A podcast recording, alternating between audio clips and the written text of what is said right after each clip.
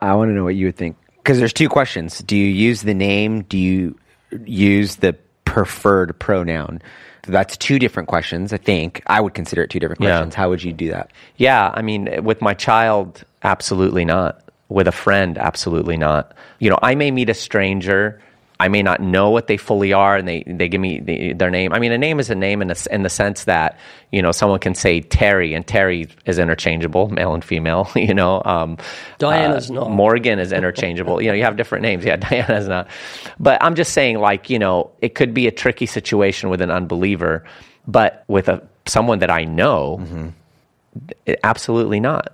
I mean, again, we're talking about uh, extrapolating and saying, well, what about this? What about that? Well, what if someone changes their name to I hate God and they want me to call them that? you know, like, of course not. I'm not going to do it. There are those those situations where we have to step back and say, no, I, I'm gonna I'm gonna sit down with my child and I'm gonna say, I love you with all that there is within me. The worst thing I could do for you is play along. I'm not going to give in to this insanity that the world has adopted as reality and contribute to your deception. Mm-hmm. I love you. And because I love you, there's no way I'm going to call you that. You're my you're my child and and you may think I'm unloving because you think I'm saying, "Oh, I don't want to have contact with you." I'm telling you, I want to have all the contact in the world with you. That's good. But I'm going to continue to call you what I named you and I'm going to continue to use the pronouns that belong to you. We have seen iguanas on shoulders. We've seen snakes around necks. We've seen falcons on wrists. But as a first ever in human history, friends, Ray Comfort has decided to live life with a dog on his head. Oh, you've seen that picture? Oh, yeah. It's a great picture. It looks like a living wig. Ray, what in the world is with you and Lucy on your head? Every night, almost every night, she comes running up, runs up the back of the seat, and climbs over and just lays on my head with her head down in front of my eyes. And I, I actually like it. Do you have a it picture of makes me feel like yeah, I have. It makes me feel like Davy Crockett or something. Yeah, you sent Looks one like the a other day, and I thought first I was thrown off. I thought this is a very bizarre, ugly, dirty wig. and then I realized If you want to see it, right, it's on Ray's Twitter page. Is that right, Ray? Where did we see that? I think it's on my Twitter page. Yeah. yeah. Yeah, Ray, why are you living your life this way with a dog on your head? Have you met Ray Comfort? you know what, Ray? For years you've been trying to figure out how to draw crowds. This is oh, it. the old dog on the head. Just strap Lucy permanently to your head, and that'll get billions of people to look at you. when you went to the dog store, where you're like, um, they're like, what kind of dog are you looking for? I'm one, one that would be on my head. Yeah. a toupee, toupee dog. Toupee dog. So, okay, when you see someone with a snake around your neck, your neck, their neck, their neck, when you see someone with a snake around their neck, is that, I mean, it's got to be for attention. Why in the world would anyone put a snake around I their know neck? why. It's a potential interview. That's what I see. That's all races. Uh-huh. Wait, Mark, didn't you witness to a, someone with a snake? He I witnessed did. to the snake. I witnessed to the snake and they listened in. Was that a Satanist you witnessed to? Yeah, they were two Satanists. And the one guy, the husband, was uh, pro she was a life. Satanette. Oh, that was a The other, and the other one was, uh, yeah, that's on our uh, YouTube channel. Yeah, yeah, yeah. But she changed her mind. That was really neat. That was The a snake really changed good her mind? the, no, the woman. Oh, sorry. Yeah. Yeah, I mean, you know, persona, right? Like when I see someone with a just a massive pit bull and they they've got the spikes around its neck and the thing just looks it, it's like that I mean, I'm trying to imagine someone doing that with a snake around their neck and a dog on their Same- head at the same time. and a dog on their head.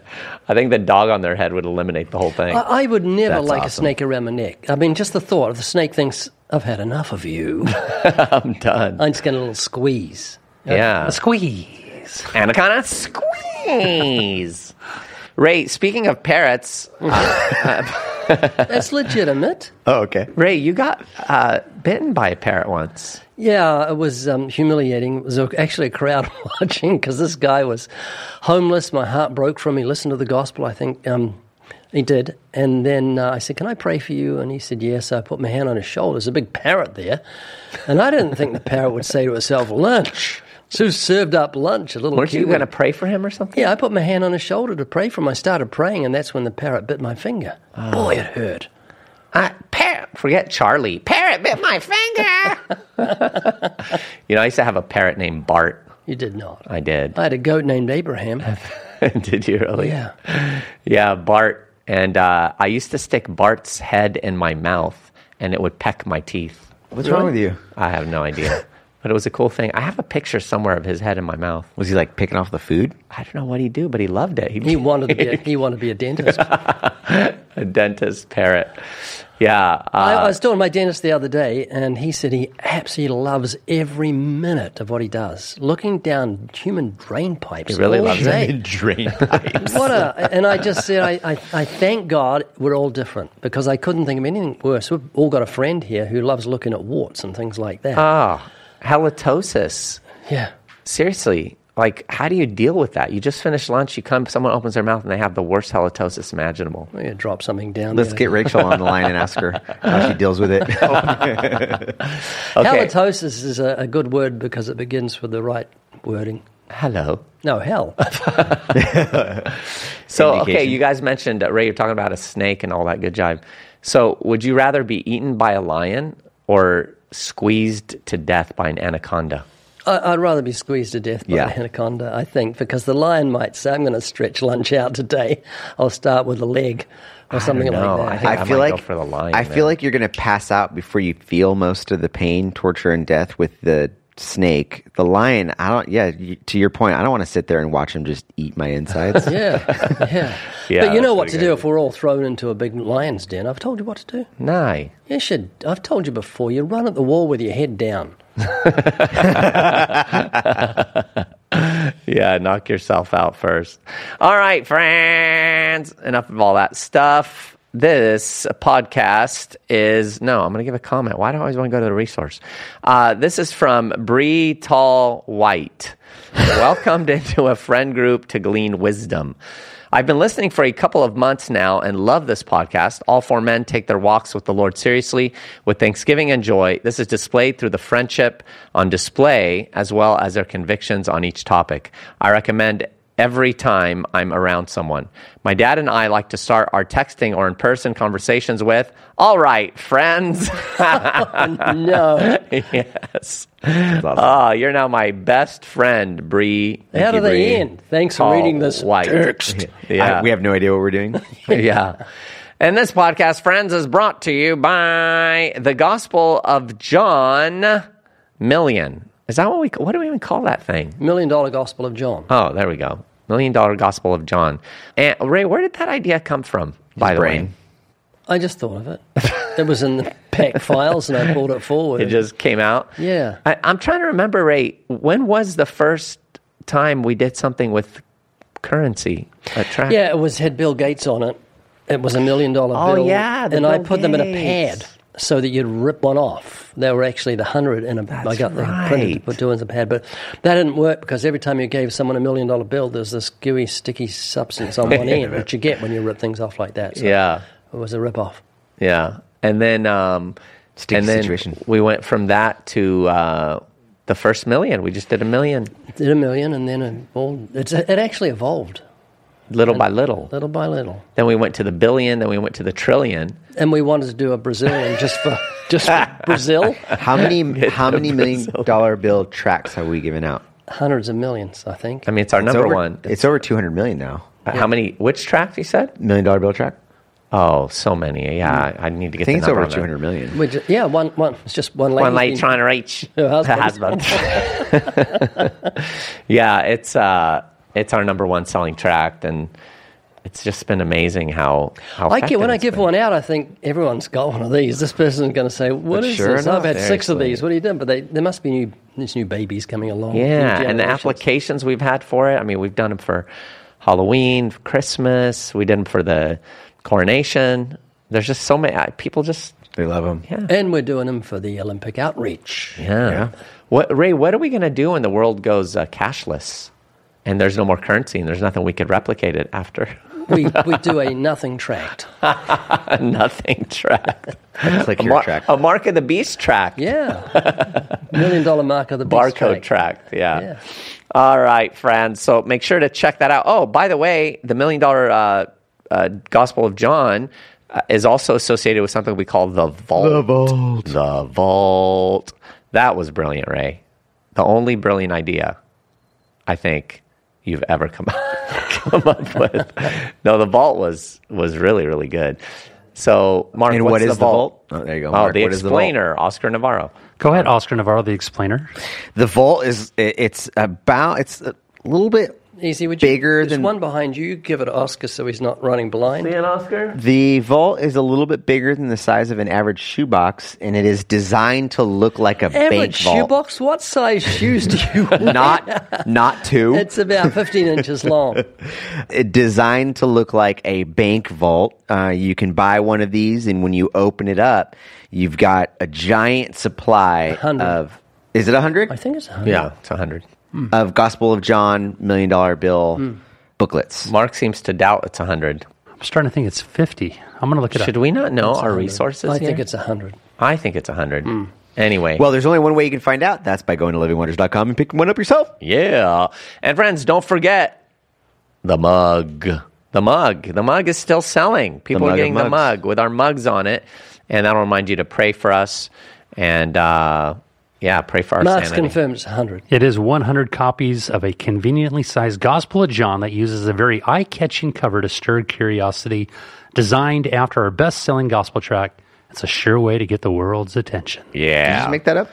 Just like that. No, and Ray what's, did. what's cool is you can keep the vault, which is a box that looks like a vault, and then revault when you're done. Right, You right? can put your shoes in it, or That's if you're a ready, you can put three pairs of shoes in it. Actually, Sue and I live in a shoebox. All right, friends. There you have it. Don't forget the Evidence Study Bible at livingwaters.com. All right, a very important topic to discuss today. It's one that is becoming more prevalent. This would have been irrelevant if we go back, what, a Two decade? weeks. yeah, decade or two, uh, definitely three or four. And today we're going to talk about how to interact with a child, meaning your child, uh, a relative, or a friend who is a member of the LGBTQ community. Guys, um, it seems like almost every week the LGBTQ agenda is advancing. And I remember years ago when, when certain things were starting. I mean, okay, homosexuality, obviously, we know it's been along for a long time. I remember when I was a kid, there was a drama we used to watch as a family called Dynasty. You guys remember Dynasty? Ray, Mark? No. I know, Oscar. I was maybe praying not. and Was this on That uh. Lebanese television? Yeah, on Habibi Allah Habibi Hookah and Shawarma TV. You never watched it? no, sorry, we didn't get that channel. Yeah, but no, it was a famous. It was a really famous show. It was. Um, Was it like Dallas? Yes, it was. It was. It would be equivalent to Dallas. It was this wealthy family in Denver, and anyway, their husband came out as their husband. Their son came out as homosexual. But I remember as a kid seeing that, and back then it was like, what, you know? And the response was like, but they were slowly starting to bring it in, like, you know, I still love you, you're my son, but this is, you know, but to me, when when the, when the transgender thing hit, I didn't even pay attention to it because it was like, yeah, whatever, you know, people dressing up like women and men. It was just, you know, Weird. and then before I knew it, it was like overnight, it became like something that was being legitimized. And it was like, wait, wait, wait, hold on, slow down. This was, it seemed like it was just becoming something that went from people that put on wigs and like to act like they're women to like people saying, no, I am a woman. And then society jumping on the bandwagon saying, yes, they are a woman. They are a real woman. And It's the emperorette has no clothes. yeah, the emperorette. Yeah, well, I didn't know whether it'd be male or female, so I thought I'd put the emperorette. Empress, yeah. And now, guys, it's become all of this stuff has become so mainstream. There's a new letter that's added. It seems like every day to the LGBTQ what what what plus plus. I, I just don't even know what it is anymore. And we've talked time and again about the, the, the importance of compassion, even in this. So We can't step back as Christians and be like, oh, right? I mean, obviously, we should be uh, grieved and vexed by the wickedness associated with it, but there are lost people behind it. And I know people listening have friends, family members that are in the homosexual, bisexual, transgender, and whatever else is out there now. I love what you just did there, Easy. In case anybody didn't pick up on it, essentially what you did was you, you looked at it from a cultural perspective. about you, you used phrases like the agenda, and all those things are really important. I think we need to be educated as voters, as citizens. Uh, even though we are here in Babylon as exiles, we are still t- uh, called to participate as voters and citizens in understanding what the agenda is. When we look at it from that perspective, the temptation is to then take our personal interactions with friends and family members in the LGBT community and treat them as a byproduct of the agenda only. And I love that you started there, but then you shifted into we have to still consider our compassion. And, and the title of this is how to interact, which mm. is personal. It's moving away from the political and into the personal. Because if we treat the individuals in our lives as a representation of the agenda, we're going to miss the opportunity to be compassionate towards them. Yeah. Right? Like we don't minimize sin. We understand how, how we got here, but now you're face to face with a person. Yeah. Uh, and that looks a lot differently. So I just, I really appreciate that you sort of defined those two things. Thank you. Oh, Mark, you look like you were going to say something.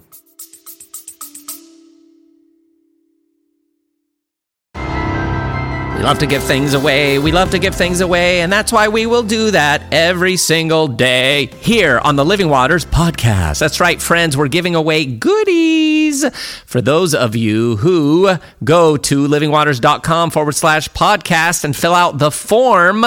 We are giving 10, believe it or not, 10 different people each week goodies from Living Waters, a $100 value for each box. You'll get tracts and books and a podcast mug and all kinds of good things. So make sure to participate at livingwaters.com forward slash podcast. And make sure to listen to the very end of the podcast where you will hear the announcement of the winners every week. No, the, the whole thing is a bit confusing uh, to me as well. You know, um, we can't define what a woman is uh, mm. anymore. We put a woman on the Supreme Court who can't define what a woman is because she's not a biologist. We say that uh, men can't have a say about abortion because they don't have a uterus, and at the same time, men can be women even if they don't have a uterus. And genitalia has nothing to do with uh, gender. At the same time, someone who's in that position, who was born biologically a male, will cut off genitalia in order to now identify as a female. So all of a sudden, it does have something to do with that. So there, there's just been a, a mass area of confusion that is attached to this. We, we understand that. At the same time, now we, we need to progress to exactly what Oscar's saying here.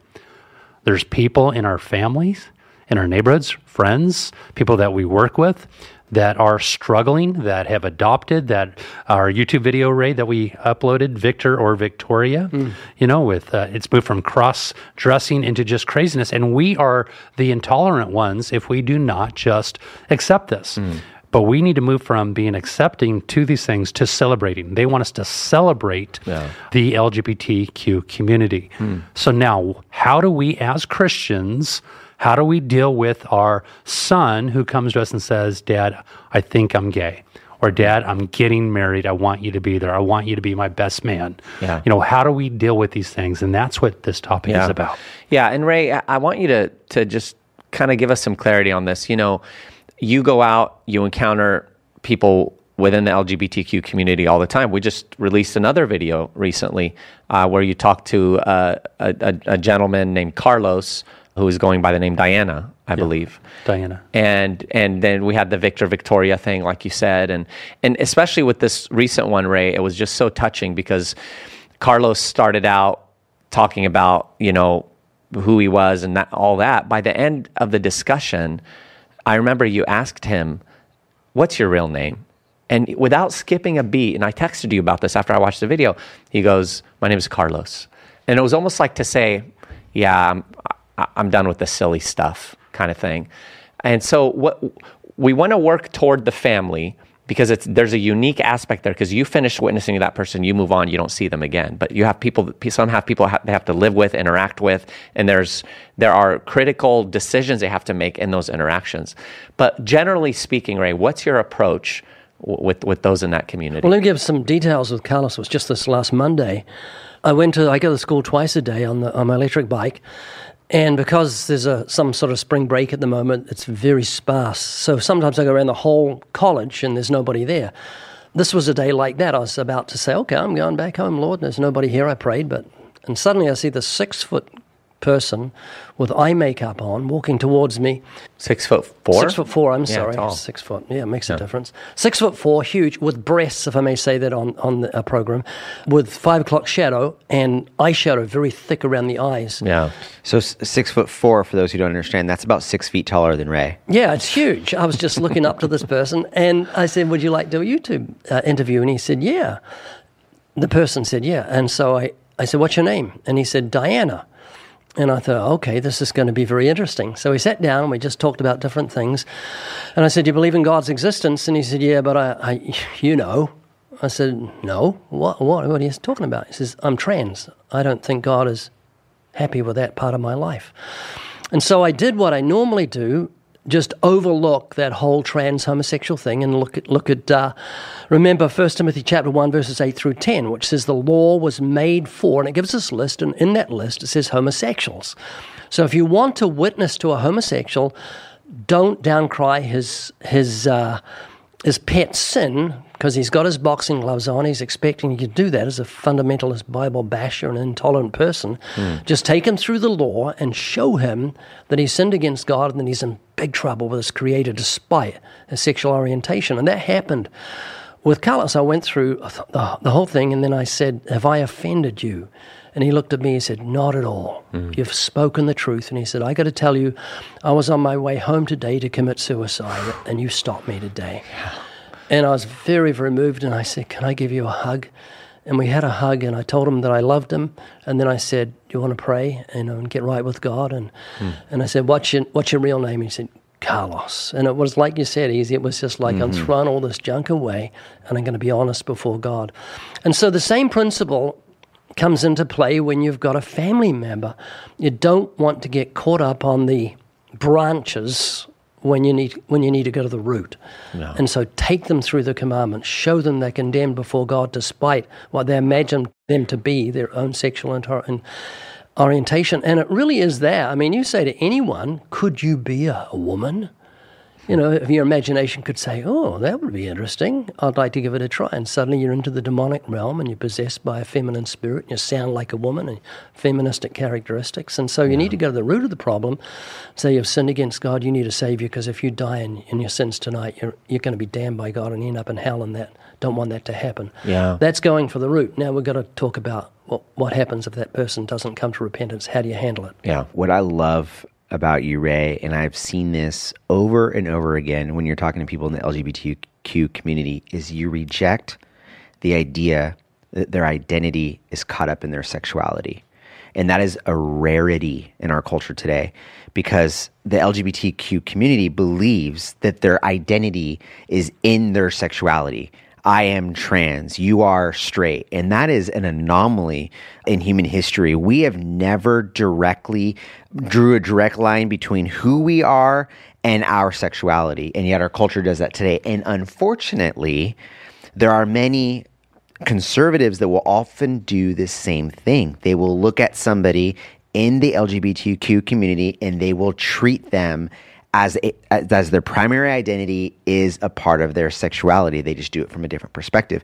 And when you talk to these individuals, as you just pointed out, you you treat someone who's transgendered in the same one that someone who confesses they've stolen as someone who's confesses they've had premarital sex, you treat them as image bearers and you proclaim the gospel to them. You don't allow them to prioritize their identity into their sexuality. And I, I just think it speaks volumes of your love for them and your understanding of the issue. Well, that's very kind. Um, that video was called Diana was going home to commit suicide when God intervened.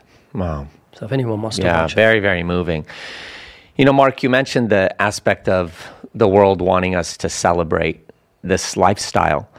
And that's what it is. You know, people like to to say, "Oh, I'm a homosexual, I am bisexual, I'm transgender." And in reality, rather than giving people these labels, I think we need to view it from the perspective of you choose to live a certain way and do certain things. Cuz as soon as people legitimize a sort of a category or a title, then they begin to associate it with this is who I am because this is how I was born, instead of no, you, you're choosing to do certain things. But now it comes to family. It comes to to our children, to our relatives, and they want us to celebrate it too, in the sense that they want us to accept it and go on like life is normal at the very least.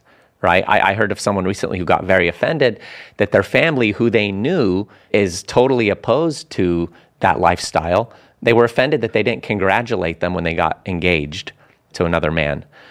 And so, how do we deal with that? How do we communicate to them that no, we, we, we love you, but we can never and will never celebrate this?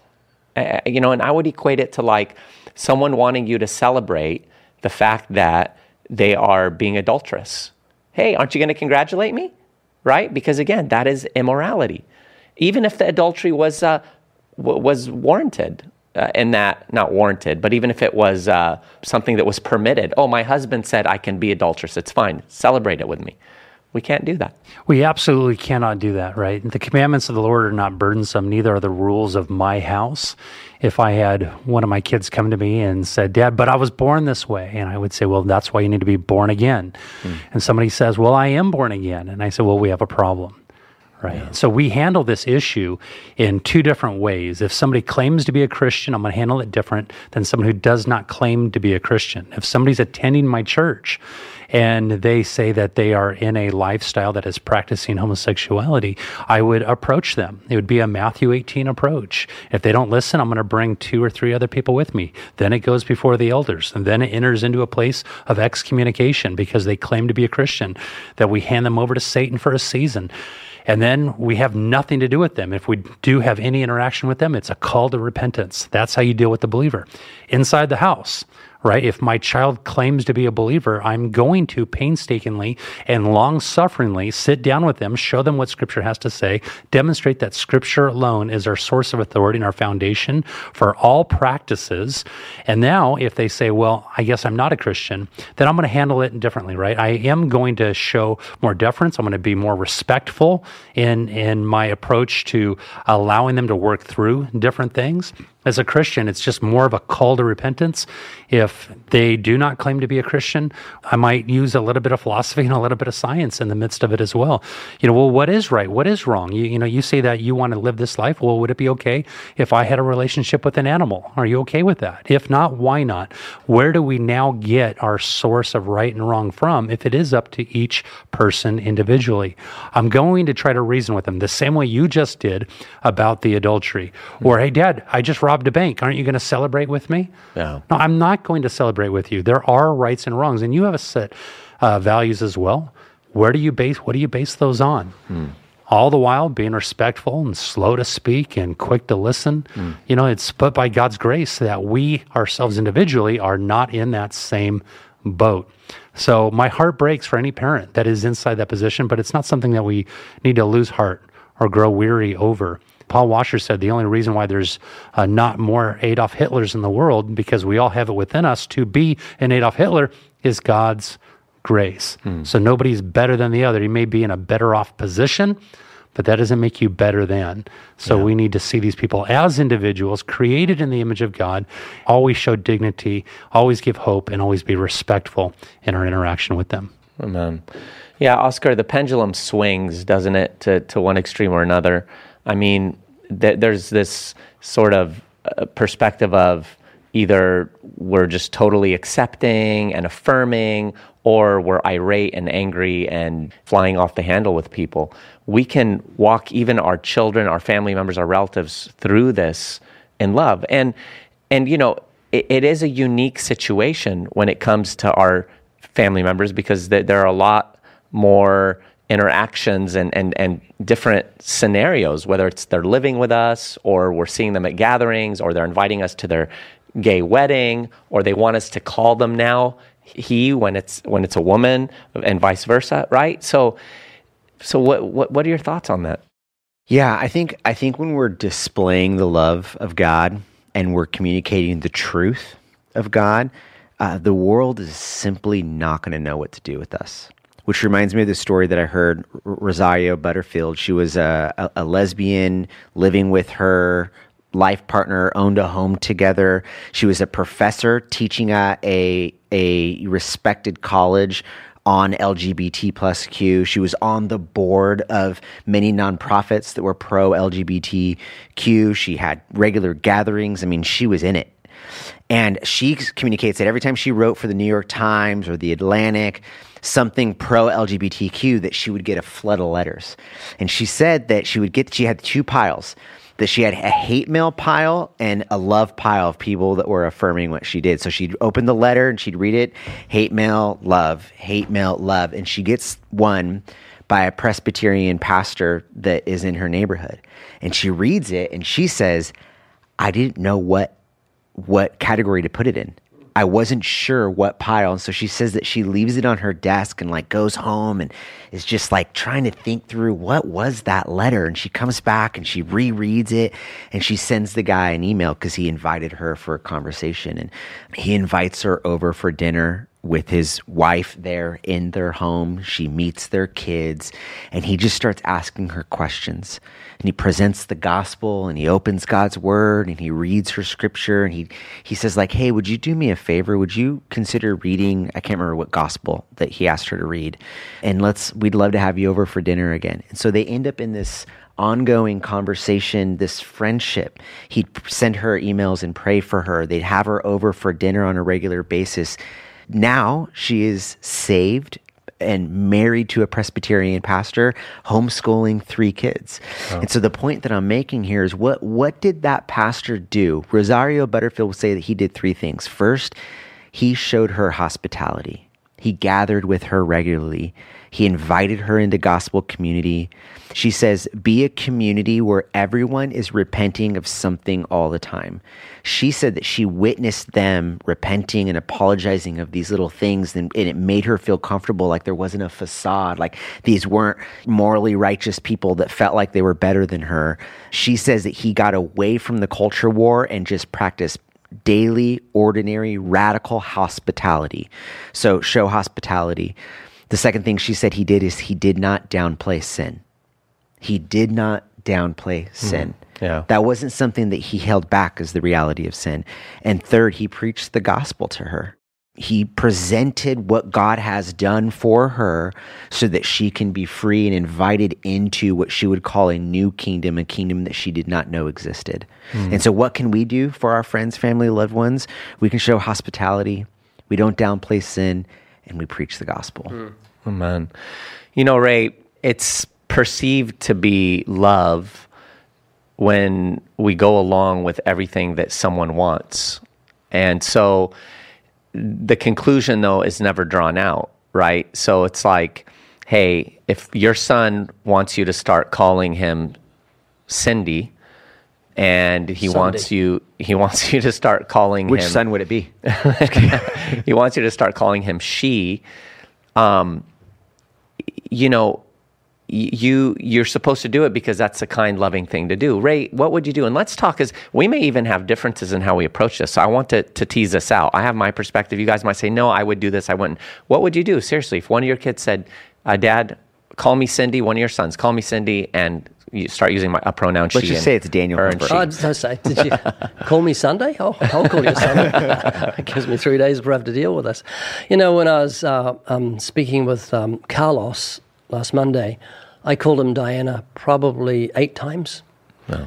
And I did it for the sake of the gospel, but I don't think I'd do that with one of my kids. Yeah, and, and that was my whole point because you, this is a stranger. You're not going to be seeing them all the time. You did it tactfully, and at the end, you brought it back and said, "What's your name?" Like you were breaking through What's on your real name. Your real name, right? Yeah. So, so yeah, yeah. So I wouldn't, I wouldn't, wouldn't do that with one of my kids. I'm not, I'm not going to play that that game and pretend that he's a girl and that his name is Cindy. It's no. Daniel, he's a boy, and that's all there is to it. Sorry, Daniel, to use you as an illustration. yeah, there's, there's no, there's no. I'm not going to compromise in any way because yeah. I, I, love them. I'm not going to play play silly games.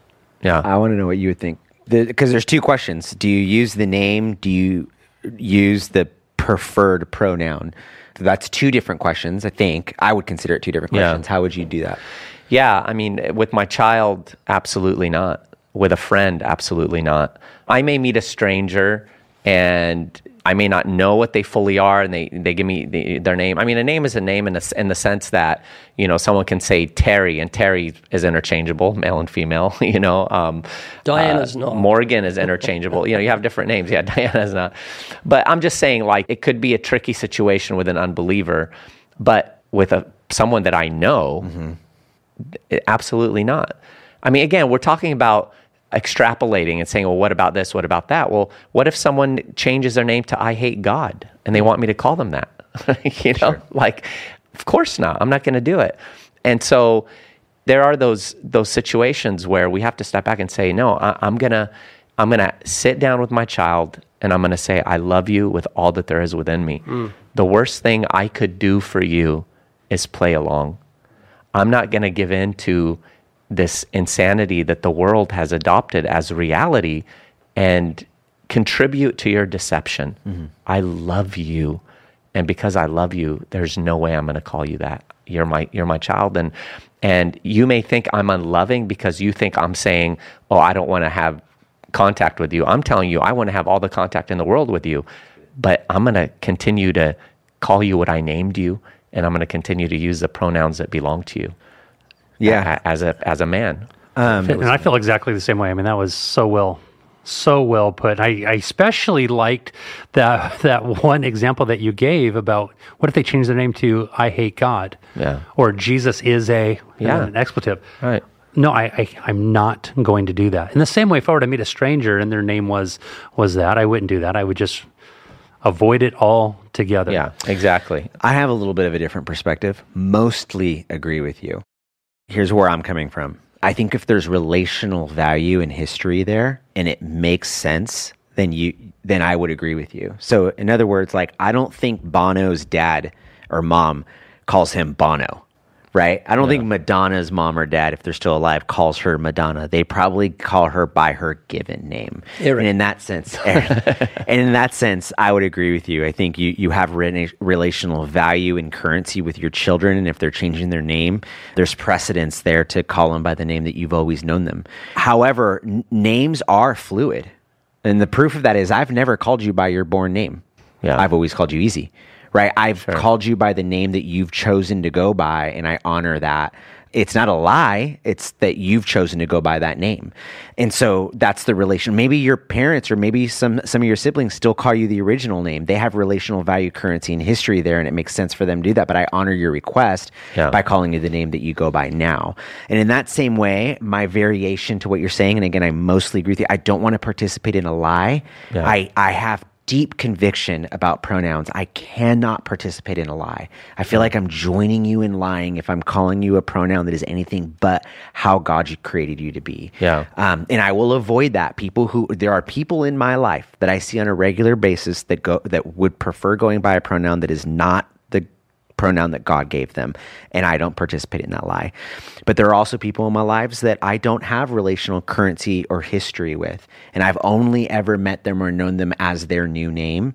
And I have chosen to use that name with them in hopes to, to, to honor their their asking on something that that is I think a gray area and hopefully to gain relational currency with that person so that Right. they feel like I'm a trusted individual that can then participate in having, you know, having doing life with them Yeah. essentially. And so I, I think this is a gray area for sure. I think it's by uh, actually a gray area. Let me take that back because that's that makes it sound subjective. But I, I will say I think that we have a certain freedom in Christ to lead by our own convictions in this space uh, as it pertains to names. Yeah. I think pronouns is pretty clear in my in, in my opinion, but names I see the argument on both sides is essentially what I'm saying. Yeah, and and again, like I was saying, if it was a stranger that I met, and just like Ray with Diana or Carlos, you know, he was he was using tact in that regard. Um, Tact is a good way of putting Yeah, it. and I, I think yeah, there could be. I would still struggle to be honest. I mean, if it's a if it's a clearly a guy and he's telling me call me Jennifer, which is in our culture a very you know clearly it's a it's a clearly feminine name. I would really, I don't know. I would struggle. I would try to, like Mark said, I would try to avoid the use of the name. Yeah, I think I could speak to someone for an hour without using the name and Yeah. show love and kindness.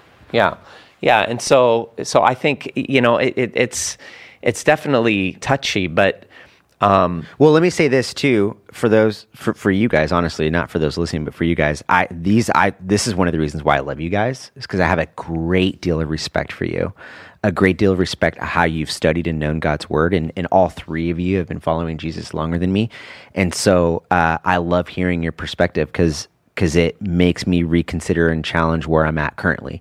So I, I appreciate conversations Yeah. like this. No, for it- sure. it- you know, I, I get to wrestle yeah, with you got to work through it. And there's times where you think, oh, this is definitely the way to do it. And someone says, well, like this because of this, and it's like, ah, okay, you know, I, I can I can see that, you know. And so, so Mark, you know, another thing is like now weddings and engagement parties and you know things like that where where people are expecting family to to participate in it and uh, to normalize it.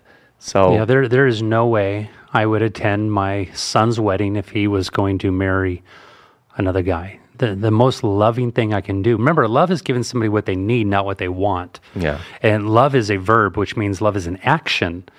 Right? When people say I've fallen out of love with you, you're saying I've chosen to no longer love you. Yeah. Right? So I'm not going to choose to turn a blind eye to sin. I cannot do it. And the example that we that we've used time and time again, Dad, I'm I'm going to go rob this bank, and would you just mind hanging out in the car? You know, that it's mm. foolproof. Don't worry, we're not going to get arrested. I want you to see how easy this is, and then we're going to have a barbecue at my house. You know, with the you know with the money and the spoils, and we'll even give you a cut, whatever it may be. No, it's ridiculous. We do not celebrate sin, no matter the outcome of it. So the most loving thing I could say is, no, I'm not going to do that. I, I'm not going to uh, give a gift. You are welcome inside my house. If they were to call, go through and and have a um, and and get so-called get married, and bear in mind they're not getting married.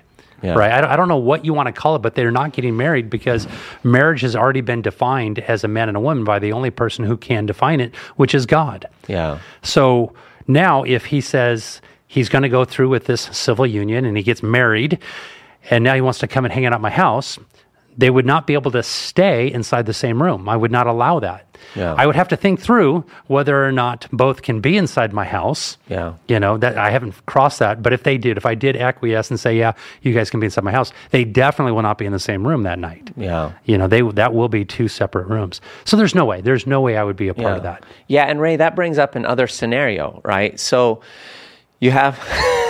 Look at Ray. I've never seen such a dejected look Well, on I'm, his I'm face. feeling. I don't want to talk I'm about seriously, I'm feeling things. physically sick, and I think to myself, the way to handle this whole thing is move to a far country so all your relatives are back in New Zealand.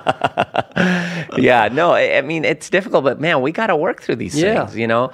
But but yeah, you know, you have I was just thinking, okay, they got to sleep in separate rooms at night. What's so they're holding hands during dinner? Yeah. So that that's what I want to talk about because this is the thing, right? Normalizing it. You've got there, there are all these repercussions that, that end up being related to it. So then you have kids, you have younger children in the family. I mean, you've got if you've got multiple kids, they've got cousins and you know, and you've got other other younger relatives or whatever. So they come over and then now they want to hold hands or they want to be affectionate. Nope, or not they acceptable. or they want to, yeah. So stuff like that, you know. So Ray, what do you think of this? My perspective is this: I have no problem befriending a homosexual couple that don't know the Lord. They're not related to me, and I've entered their lives. And my my attempt is to seek to reach them for the gospel. I'm not going to their wedding. I'm not pretending like they're married, but I'm just I want to reach them for the gospel. I think it's a different scenario when it's your own family members and children. So, which means like, okay, because we have the perspective of, I want to reach this person for the gospel, right? But my, let's say, God forbid, one of my sons, hey, dad, I have a boyfriend now.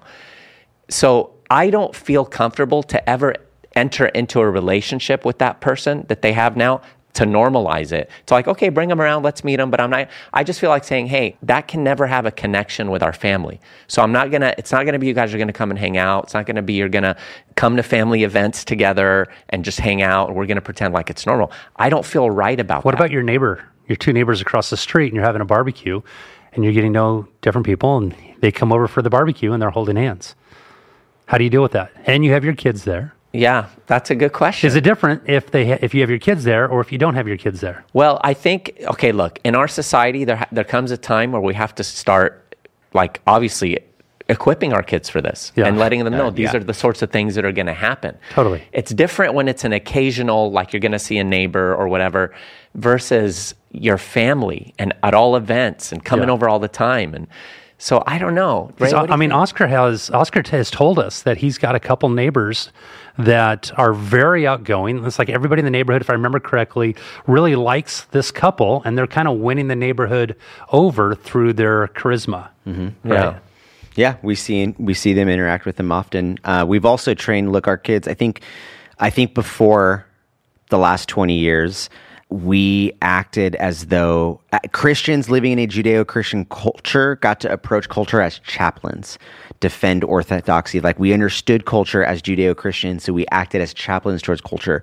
But we are no longer in a Judeo-Christian culture. We are in Babylon in Babylon, we don't act like chaplains, we act like missionaries.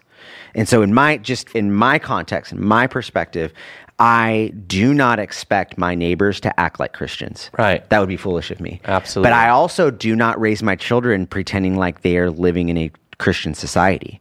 So my children are well aware of the context that they are growing up in. Yeah. They are well aware of how we treat our neighbors um, who who are in the LGBTQ community. We Yeah. treat them with love and compassion, but we also lovingly disagree with them.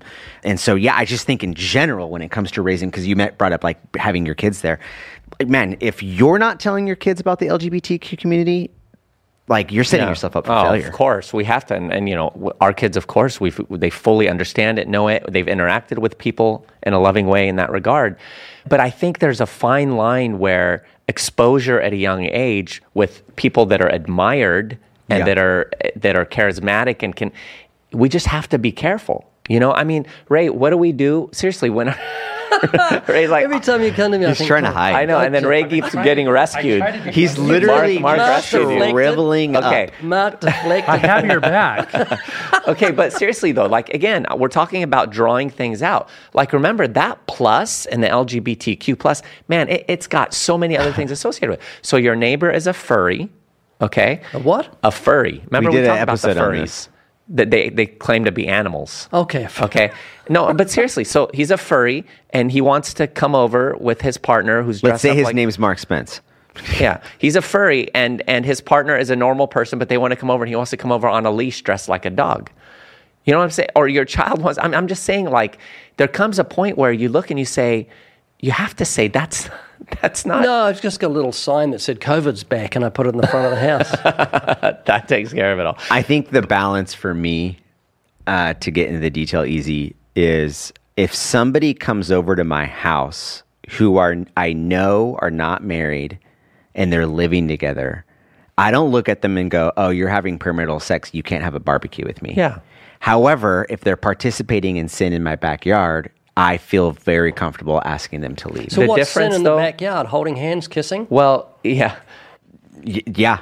Because Oscar, the difference is though the difference between that is you can have a, a heterosexual couple that may be fornicating in, in, in private, but that's not it's not detected or known or sensed, right? But if you have if you have two men in your home and they're holding hands and being showing PDA in front of your kids, Yeah.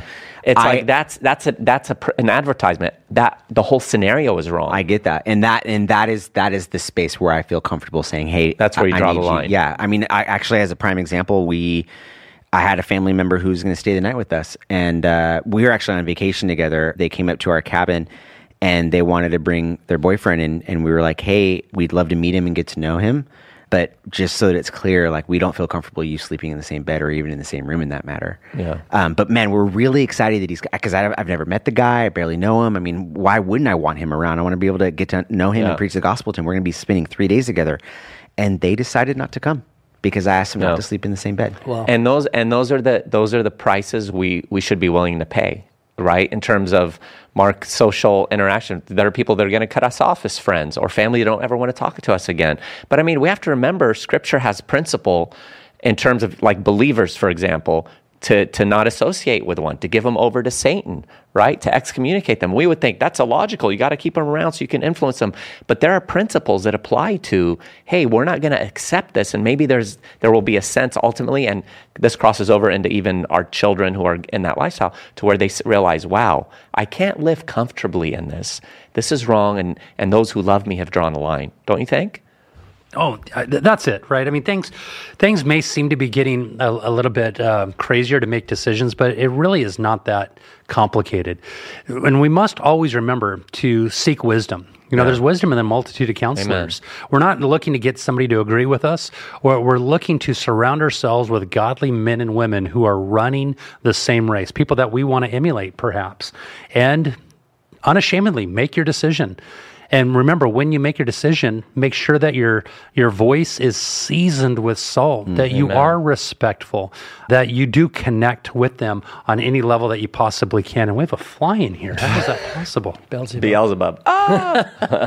That was like at uh, the same time. Uh, I want to. I know we're coming to a close. Yeah, we gotta Before you say up. this, could I just say something? We've got a member of our staff that's very close to us that's been fighting this dilemma for years. Mm. Yeah. Uh, I don't want to mention them, but um, what we're talking about is, is very relevant. Well, I mean, I'm living in it. I have neighbors who are part of the LGBT community. I have a family who's non family member that's non-binary. One of my closest friends, two of their kids are a part of the LGBT community, and so I'm I'm also living it. And and my you know I, I take a lot from Rosario Butterfield, when she said to show hospitality, don't play down sin, and preach the gospel. And there are some people that are gonna. I'm I'm worried for the day that I am told I'm not welcome in some of my friends and family members' homes anymore. And if and if that happens, the Ray, thing Ray that- hit a fly in Mark's head. Sorry, just so listeners have context. Go Is there ahead. really a fly there? No, no. Sorry, Oscar. That was a really important point. Keep going. Sorry. I Yes. love these people in my life. Sincerely, I love them. I love spending time with them. Yeah. I pray for them often. And if there is a day that they tell me I'm not welcome in their home anymore, I will mourn that day. But I will find comfort in knowing that the part of me they are rejecting is the part that's in Christ.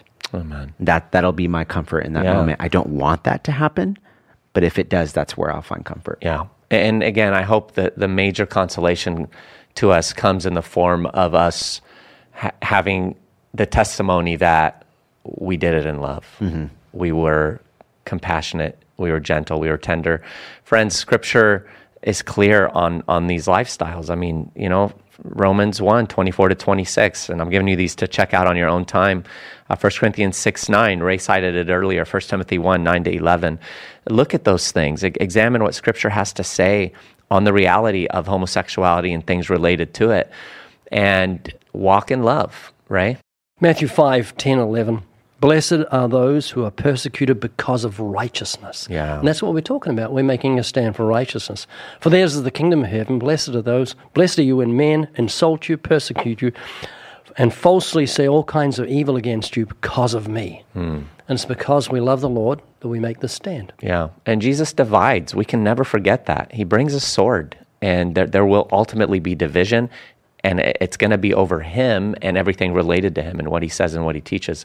So, so I, I I think, you know, we've, we've thrown out different perspectives, different thoughts. Friends, those of you listening, I, I love what Mark said. In a multitude of counselors is wisdom, mm. and there's safety there. And so, so seek that out. Seek God in prayer. Examine the word. Glean from other believers. But whatever you do, compose yourself in a way that says, I'm willing to lay my life down for you. Let that come through the way you interact with people. I consider you more important than myself. All of this comes out of a deep well of love because I care for you. And, and I would say for, for those that are close family members, children, and, and relatives, it, it is unique, it's different, and you have to navigate that with wisdom. But I think uh, you got to make sure that love is shining clearly. Amen. Amen. Amen. All right, friends, that concludes this episode. Uh, we hope it has stirred your heart and soul and provoked you to seek God on the matter. Don't forget to check out the Gospel of John Million, the vault, where you can get a hundred of them in there. Living Waters mug, the Evidence Study Bible, all at livingwaters.com. Send in your comments to podcast at livingwaters.com and your thoughts. Don't forget to give us that rating. And remember to join us again. Boy, we've got a lot of these now, guys. We're getting close to close to 200. Unbelievable. As always, thank you for joining us. We'll see you here next time on the Living Waters podcast, where we have no idea. That was a week. Let me try that again. Podcast. Still weak. He's I give up. his touch. Very evident that we have no idea what we're doing.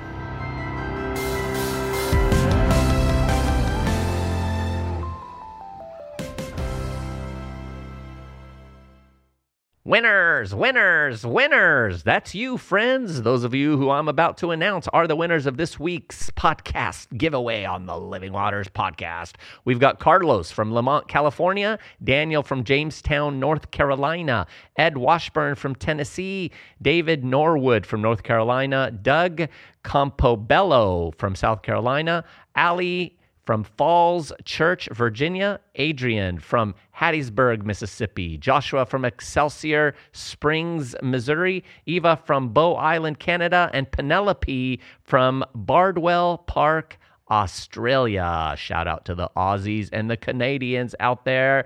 Friends, you can get this too. Those of you who are listening, just share the word and sign up for the Living Waters podcast.